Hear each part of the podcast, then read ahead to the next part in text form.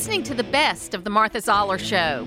To hear the full show each day, tune in to AM 550 and FM 102.9 WDUN or log in to accesswdun.com and click the Listen Live button from 9 to 11 Monday through Friday.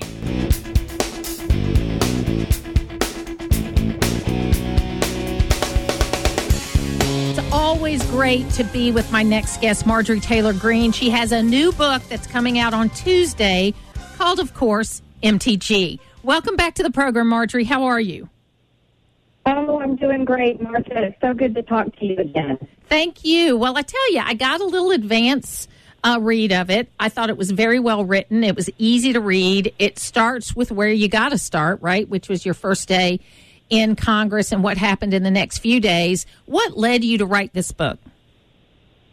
Well, as you know, Martha, uh, you've known me for, for a few years now, and ever since I've entered into Congress, the mainstream media created a character of me that doesn't exist, and they have put me in headlines uh, in unbelievable ways, and my life has been a wild ride ever since. And I, I really wanted to write a book that that gives people my own words, uh, my own beliefs, who I really am, uh, my policy, the policies I believe in, and with intimate stories behind the scenes, um, and and just everything in between. So I'm so excited for my book MTG that comes out tomorrow, Tuesday, November 21st, and I really hope people pick up a copy at mtgbook.com.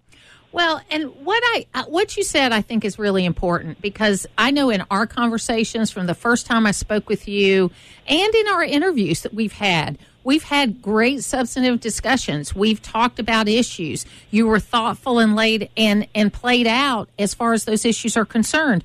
Uh, you did have kind of a trial by fire, though, your introduction into the Congress. Um, tell us a little bit about that.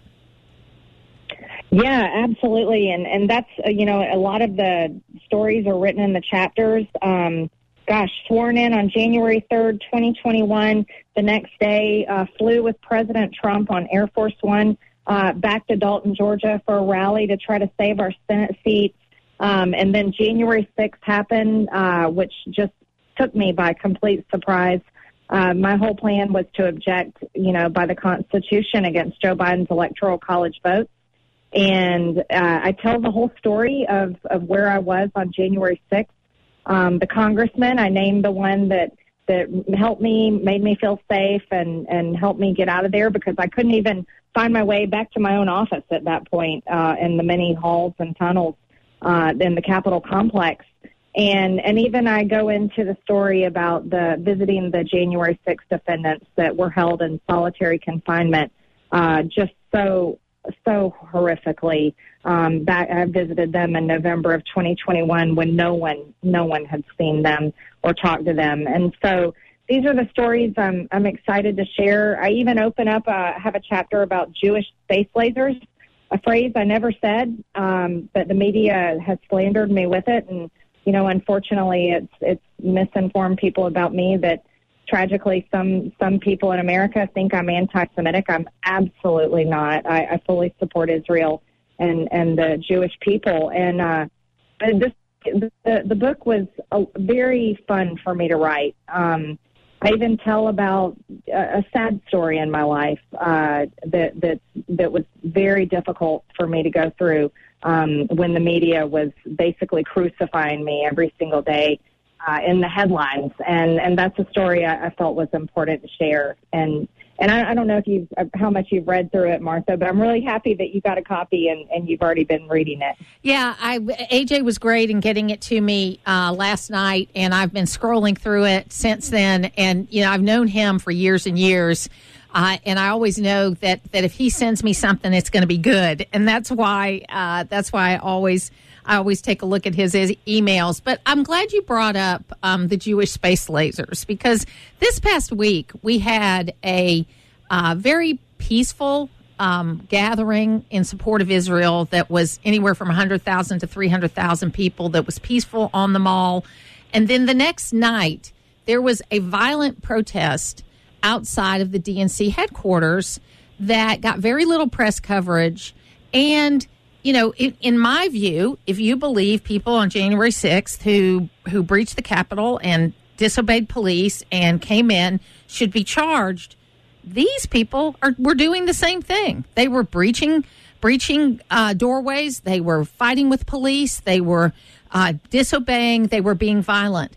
And this double standard that we see related to this is just really shocking. It is. Martha, I'm so glad you brought that up. Um, that so the Capitol Police set the number uh, for the pro-Israel rally this past week at 290,000 to close to maybe 300,000. It was one of the biggest uh, events that Washington D.C. has seen since President Trump's um, inauguration, and, and and especially since January 6, uh, 2021. It and it was so peaceful. There was not one uh, outburst. No one was violent. The the Jewish people there and, and all the Christians and many supporters that came, they were the most delightful people. Just praising America, praising freedom, praising Israel, praising life. Uh, you know, basically human rights. Uh, it, it was it was such a joy to be around all of them. And then last night, the Capitol complex goes on lockdown, absolutely on lockdown because of these. Um, pro Hamas. They're calling themselves Ceasefire Now, uh, but I actually have some information for the listeners of your show about them. On October 18th, just last month, uh, Rashida Tlaib uh, gave a speech to a large group of pro Palestinian, uh, the group called Ceasefire Now in Washington, launched them onto a march. There were close to, I think it was around 1,500 of them, marched on our Capitol complex illegally occupied the Cannon uh, House office building, which is where my office is, um, burst into multiple uh, House and Senate hearings and, and shut Congress down. There is no difference between October 18th and January 6th. Absolute no difference. Well, since they were occupying um, and the Capitol Police were arresting them, there were there were over 300 arrested, and as they were trying to arrest them and get them out, uh, my staff was able to take pictures of some of the organizers as they were texting each other on their cell phones. And so we captured images of their chat messages on their cell phones. And one of the groups uh, is called Global Intifada. Intifada means Arab uprising or jihad. So this group is an actually jihadist group, and everyone knows what that means. That is literally Islamic terrorism and they came in and illegally occupied the the office building that my office is in, Cannon. And I, I questioned Christopher Wray on the Homeland Security Committee that I serve on this past week in Congress, and I showed him a picture of the organizer's cell phone, showed him the chat message and the name Global Intifada, which was on on the cell phone, easily read. And I even showed him that in the group message was Katrina Bleakley, or Blakely, who is the lead attorney at the Southern Poverty Law Center, is involved in this. Um, showed him the headlines uh, that Rashida Tlaib had just been uh, outed for being in a Facebook group that is linked with Hamas and terrorism, and he knew nothing about it. Nothing, Martha. He it was it was unbelievable to me. But this man is obsessed with tracking down uh, people that walked in the Capitol on January 6, 20, 20, 2021, almost four years ago. Uh, and, and so this, this is, we, we have some very serious problems in our country. And he, we were discussing in that committee hearing the, the actual real risk of terrorism that we are, we are facing today in our nation because of our open border with 1.8 million gotaways. And, and we believe there's thousands of terrorists here in our country right now but they actually came in our office building and occupied, and Capitol Police had to arrest them and throw them out on October 18th. And those were the same people that were attacking the DNC last night that the poor Capitol Police and Washington Police were fighting and fighting and fighting. And Martha, you said it right. The mainstream media didn't show a single ounce of the violence. They only, if they did show it, they only showed the peaceful, like, you know, quiet parts. Well, and you, you mentioned the, the crowd, the number the Capitol Police said of 290,000. And I, I will note that all of those people were without masks. Okay. So they were yes. not. They were not trying to hide who they were. They were proudly showing who they were. And that's what peaceful protest is about. Peaceful protest, I don't care what you say if you are peacefully protesting. I will fight to the death for you to even say things I disagree with. Okay, but when you get beyond that and you're you're you're damaging, you're you're destroying, you're disobeying police, then you lose me. Okay, so so that's that's my That's line. right. It's a hard line there. So look, I know we only have a couple of minutes left with you. We're talking to Marjorie Taylor Greene. It's mtgbooks.com, right, Marjorie? Is that the the, the website? Yes. Yes, mtgbook.com. Uh, you can order your copy, get one for yourself, grab one for uh, family members, pop them in stockings. They're great Christmas gifts. Um, but yes, mtgbook.com. So we got two minutes left with you. What's next for you, and what's next for the GOP? Well, I, I think, you know, here in Georgia, in our own home state, Martha, we have got to really focus on uh, getting people fired up and giving them reason to vote and giving them hope for the future. A lot of people I talk to, and even I feel this way um, myself sometimes, look at all the problems we face as a nation, and and people are just feeling like they don't even want to vote anymore because they don't feel like it's worth it. But my one of my last chapters in my book is is an exact. It gives every reason why people need to get fired up and vote and and make sure that we stay, you know, completely in tune with our political uh, processes, holding our representatives and elected officials accountable to the words that they promise their constituents and their voters, and and also get fired up about voting and encourage people to vote because that is that's our constitutional right, and and I give all the reasons why I believe it's so important.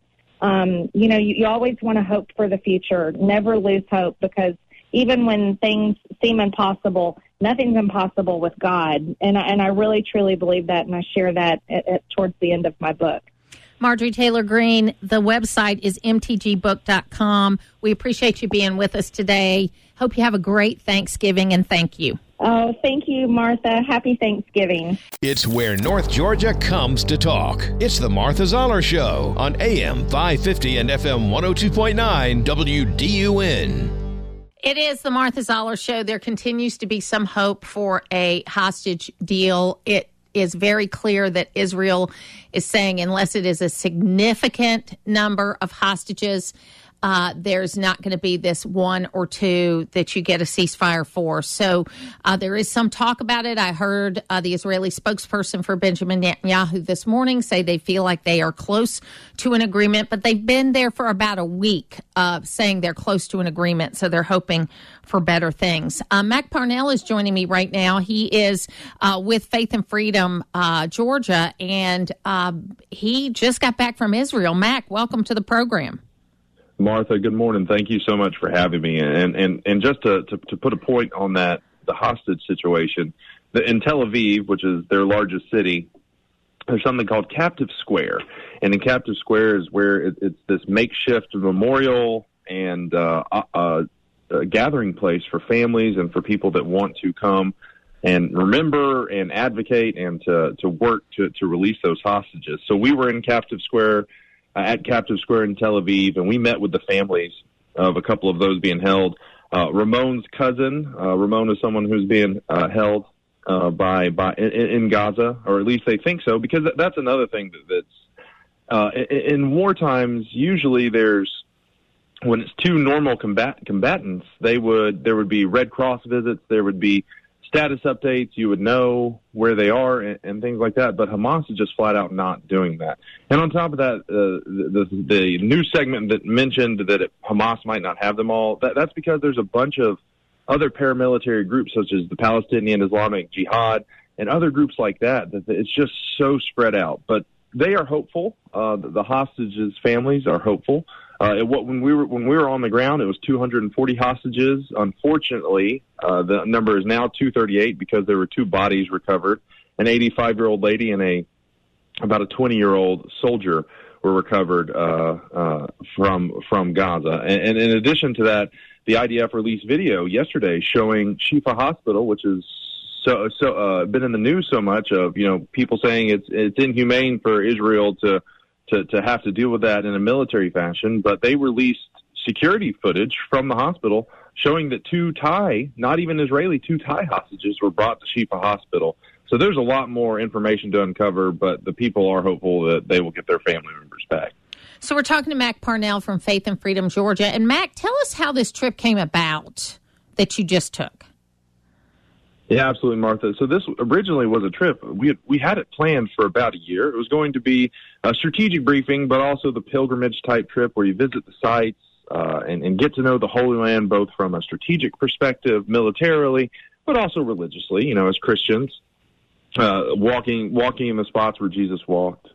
Uh, and so we had this planned for about a year. Uh, this is what I did in a previous job full time. I was the I was the regional outreach director for the American Israel Public Affairs Committee, and this is kind of the first trip that Faith and Freedom had planned with with national leaders. Uh, and, and so we had it planned for a year, and then obviously October seventh happened, and it got thrown for a loop. And airlines canceled flights, uh, hotels were closed, restaurants were closed, and it just didn't look like we were going going to be able to go. And we had a Zoom call with our, our tour group operator, and they said, "We're sorry, we just don't feel that we can."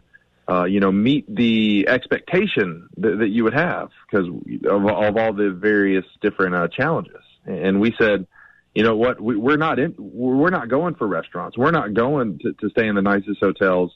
We're going to show support. And so, if there's any way possible for us to go and have these briefings, and it turned from a pilgrimage trip to really a a solidarity trip where we met with the IDF, we met with the, the Israeli Defense Forces, we met with the Ministry of Foreign Affairs, we met with the captives' families, we met with families of those that uh, lost soldiers uh, in, in this war, and it was uh, it was it was inspiring for us, but it was I, I, surprisingly it was very encouraging for the Israelis we met. We had one lady, in fact, who said, you know, before this we always knew Americans were our friends, but after this, after the talking about America's response to October 7th.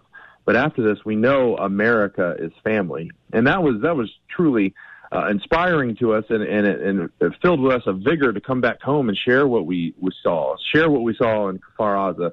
We went; it was a closed military zone, and we had to sign a waiver, wear wear flak jackets and helmets, uh, and and we visited one of the the, the villages, the kibbutz, uh, Kfar Aza that was hardest hit. I think 58 out of 400 residents were brutally murdered on October 7th. Uh, and, and Martha, I know you have a mixed audience, so I'm not going to go into too many of the details, but almost any headline you, you hear, uh, it's 10 times worse than that. And yet, with all this destruction, standing in the house where a, a family of five was murdered, and walking out of that house, and I see those brave IDF soldiers in the midst of all this heartbreak there was that inspiration that they are still standing, they are still fighting. So while uh, Hamas sought to destroy Israel, Israel is still standing. They're they're reeling, and, and there's heartbreak, but Israel is going to stay strong, and they're going to finish the job. You know, I just uh, finished reading. I've been kind of, uh, you know, refreshing my my knowledge, you know, related to all of this because you know I've studied it for a long time. But I just finished reading um, a book, Israel: A Simple uh, guide to the most misunderstood country on earth. And it's basically just kind of a recap history uh, that was written by Noah. Um, uh, Noa Tishby is her name. And she wrote this book in 2021. And of course, the history is really good because it's a it's a well written history that anybody could understand. You know what I mean? It's it's something that tells both sides of the story, all of that. But some of the things in the final chapters that she predicted were were potentially could happen related to Hamas, related to uh, uh, the the conflict that we're in today. I mean, we're really prophetic. I mean, it was it, even though Israel didn't see this coming on October seventh. The the situation was ripe, if you will, for this kind of problem because there is such misunderstanding. The Israelis do not occupy Gaza, did not occupy Gaza. They are fighting now to eliminate Hamas, and they're in Gaza. But they had let uh, they had let Gaza govern itself, and they basically ran it into the ground instead of turning it into what could be Singapore. I mean, this is land that's on the Mediterranean Sea, Mack. I mean, it could have been something great. But Hamas, in their desire to kill Jews, they did not care what happened to the Palestinians on the way to doing that. That's right. And I think something that's almost the most telling is do you know where the leadership of Hamas is? Anywhere, anywhere but Gaza. They're, they're in Qatar. They're in Qatar. Yeah. Uh, and, and that's another thing we're going to have to address is you see all this mess that's on college campuses And Republicans, rightfully so, have done a lot of work to expose uh, Confucius Institutes and, and Chinese communist money that are on college campuses. Uh, we're going to have to we're going to have to do some investigation and look into Qatari money and, and the the nefarious uh, the nefarious uh, entanglements with Iran. And to put it and to put it in perspective, uh, so you talked about the threat from Hamas. So uh, let, us imagine the terrorists terrorist organizations are are a major league baseball team, and so you have single A, double A, triple A, and you have of course the major league baseball team. So for for for Atlanta. We have the Rome Braves, that's the single A. We have the Gwinnett Braves, that's the triple A.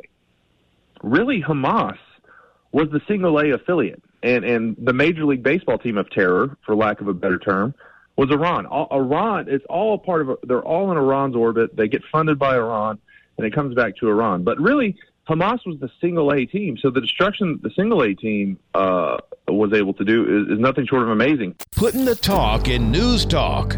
It's the Martha Zoller Show on AM 550 and FM 102.9 WDUN. Justin Giboney is with me right now. He's a pastor and he has a podcast where he talks about really important issues um, that are out there every day. And he also uh, was a Democratic National Committee um, delegate at one point in time. So we appreciate and we welcome you back to the program. Hope you have a wonderful Thanksgiving week planned. Hey, Martha, great to be here. I'm excited for Thanksgiving. How about yourself? Me too. Yeah, we've got the family coming in, and we're going to be uh, we're going to have a lot of fun. So it's going to be great, and it's what it ought to be, right? It's it's getting together with family. There's there's no expectations really on Thanksgiving. It's not like all this gift giving, and I think it's actually the best holiday.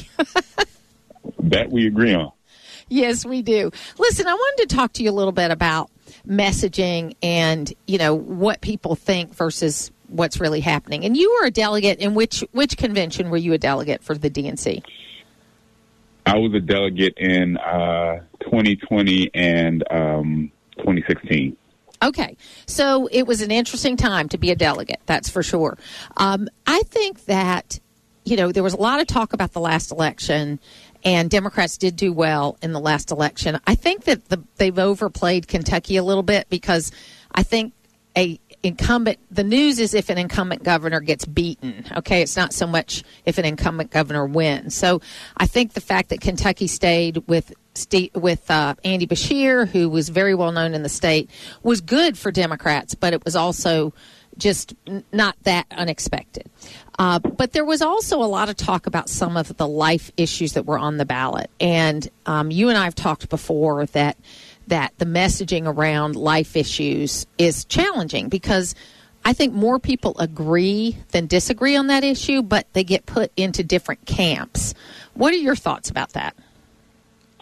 Yeah, I definitely think it's a moment to regroup and far as far as the as far as the life conversation goes. I think you're right. Um, I think a lot of people want some, you know, want some limits uh, have that value the sanctity of life. But I think what it's been pitted up against is just individual liberty. Um, you know, are you are, people going to tell you what to do? And so I think for those of us who are pro-life, uh, we need to again regroup and start thinking about how this pro-life message connects to other issues as well. I think one of the problems is people say, okay, you know, you know, they may be pro-life when it comes to birth, but how does that connect to everything else? And is it a consistent ethic? And I think we need to make that ethic more consistent and remove it from this uh, contrast with individual freedom because I don't think that's the right frame to put it in.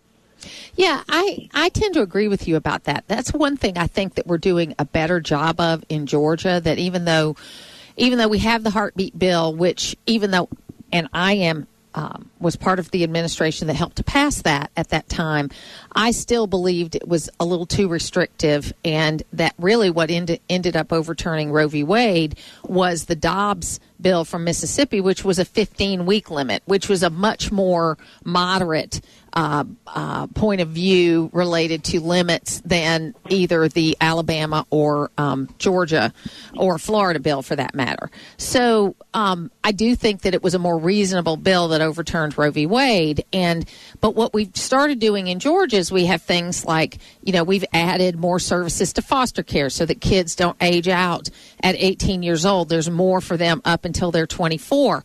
We've done things like Betsy's Law homes where it's kind of old school maternal homes where if a, if a woman decides to keep her baby, she can go there and she can get services and she has a roof over her head and she has meals and she has up to 18 months after she has that child and even if she has other children, she can stay there uh, if there's a situation um, where she needs that she don't where she won't be homeless. We don't want to have homeless people that way. We're doing a better job in Georgia, but we have a lot more work to do. Where are the things that you see in Georgia that we could do better so that we could really be a culture of life, not just a culture of birth? No, that's a great question, and I do acknowledge uh, some of the things that the administration has done uh, in that regard, and appreciate it. I think the big one uh, that I hear, especially in Democratic circles, and that I agree with, is this healthcare access, and I think there's been some movement towards there as of late, but it's not what it should be. We know there's been hospital closings, and and we can talk about maternal mortality in, in certain demographics. Though that's the issue that I think people see a huge contradiction uh, from a lot of people who are more conservative uh, on this issue. Uh, if we care about life, how does that tie to making sure that everybody has access, and also that people don't, you know, have to go completely bankrupt uh, when they run into uh, medical issues? No, you're right about that, and and I think what's interesting too is that um, the governor launched, which was very well. I mean, it was awaited for a long time. I was waiting for it. This um, healthcare pathways, which was supposed to be our answer to expanding Medicaid, and they were expecting, you know, tens of thousand people to apply, and only about 1,300 people have applied to date. And and you know, I'm I've been it's really surprised me, Justin, because it's a it is exactly what people said they wanted. That it was something that would be for people that I don't even like the term working poor, but for people that are working but still can't, but they don't qualify for Medicaid and they are um, you know they don't make enough money to pay what you have to pay for for healthcare premiums. It seemed to me like a perfect match. But for whatever reason, I don't know if they didn't put enough money behind the rollout. I don't know what it is, but it was a flop. And even last week, I had a friend of mine that was in the hospital that it turned out that he did not have health insurance. So I was able to connect him up with healthcare pathways, and it looks like he's going to be able to get the coverage he needs, and it might even be retroactive so that it so it doesn't do what wow. you're talking about. Um, but but it took me calling like the commissioner of the department and and pushing. Do you know what I mean? And and yeah. you know everybody's not Martha Zoller or Justin Giboney where we're not going to just let things lay, right? We're going to everybody doesn't have that kind of access and and and they should really.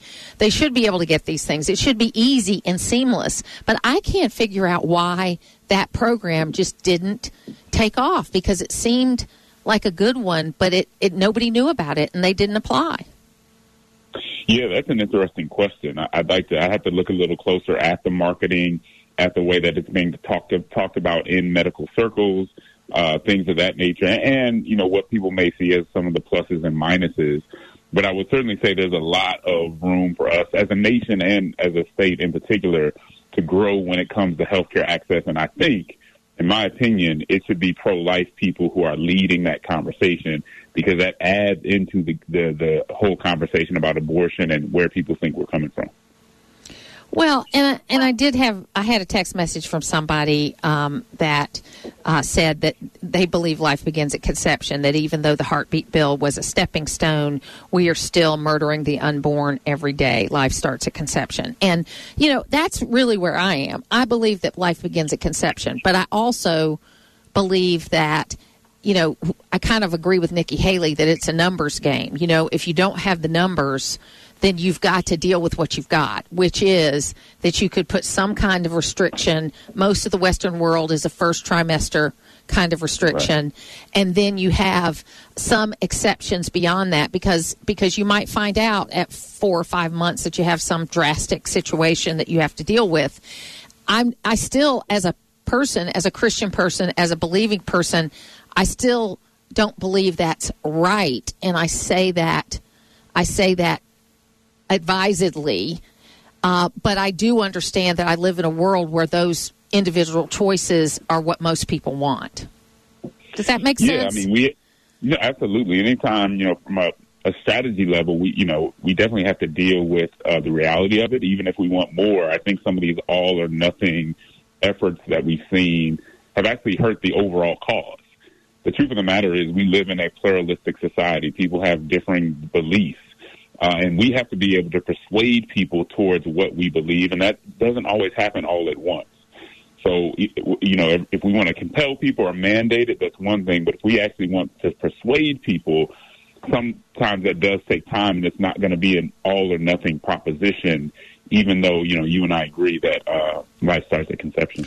Well, and you know, I I am so thankful that I had great parents that talked to me about the tough decisions I was going to have to make as an adult on a wide variety of things, not just the life issue, but that was part of it.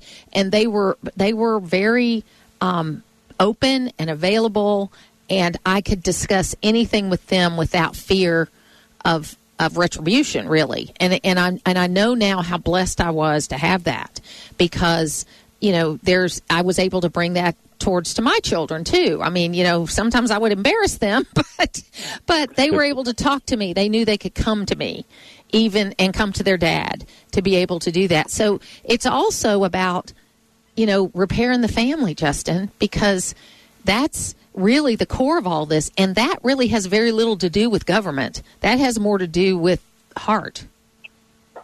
You know, I think you're absolutely right, and it's interesting you say that. I'm I'm at a point in writing my book where I was I was talking about how important the family is, and that it's the foundation of of most of these conversations. I mean, po- politics and government and all that stuff should be downstream for the individual when it comes to uh, a family, and and and, and we need to get back there. Uh, it's it's not going to be easy, but we need. I think even our economic policy should be uh, family oriented instead of focusing on individuals or um, or you know uh, really large corporations.